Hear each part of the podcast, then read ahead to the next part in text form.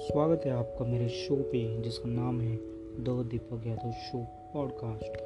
इस शो पे मैं आपको मेरे लर्निंग्स मिस्टेक शेयर करूँगा आने वाले एपिसोड्स में। फ़िलहाल, अभी तो मैं बुक्स रीड कर रहा हूँ। और रीड करते करते बुक्स एक्सप्लेन करूँगा कि ऑथर क्या कह रहे हैं। तो चलिए शुरू करते हैं। आज मैं पढ़ने जा रहा हूँ book as a man think it ये बुक संदीप महेश्वरी सर जी ने रिकमेंडेड किया था यूट्यूब पे तो स्टार्ट करते हैं ये बुक के ऑथर है जेम्स एलियन वो कह रहे हैं, शुरू में कोट है they themselves are the makers of themselves this little volume is the result of meditation and experience and it's not intent as exhaustive treatise on the much written upon subject the power of thoughts. It is subjective rather than explanatory, its objects being and stimulate men and women to discover and perceptions of the truth, and they themselves are makers of themselves by virtue of thoughts which they choose and encourage.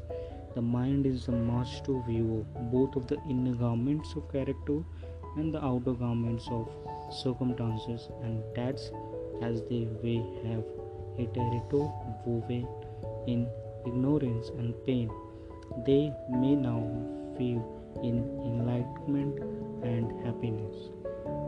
तो इस para में मैंने ये समझा कि author हमें ये कह रहे हैं कि लोग वो है जो वो सोचते हैं।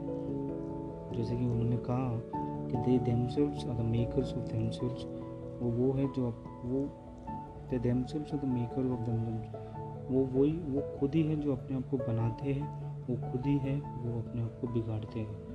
तो यहाँ पर एक उन्होंने एक लाइन कहा है they themselves are makers of themselves by of thoughts which choose and encourage वो अपने माइंड में जो सोचते हैं, उस हिसाब से वो होते हैं, रहते हैं, जो भी थॉट्स तो मैं सिंपली बोलूँ तो अच्छा अच्छा सोचिए, अच्छे से रहिए।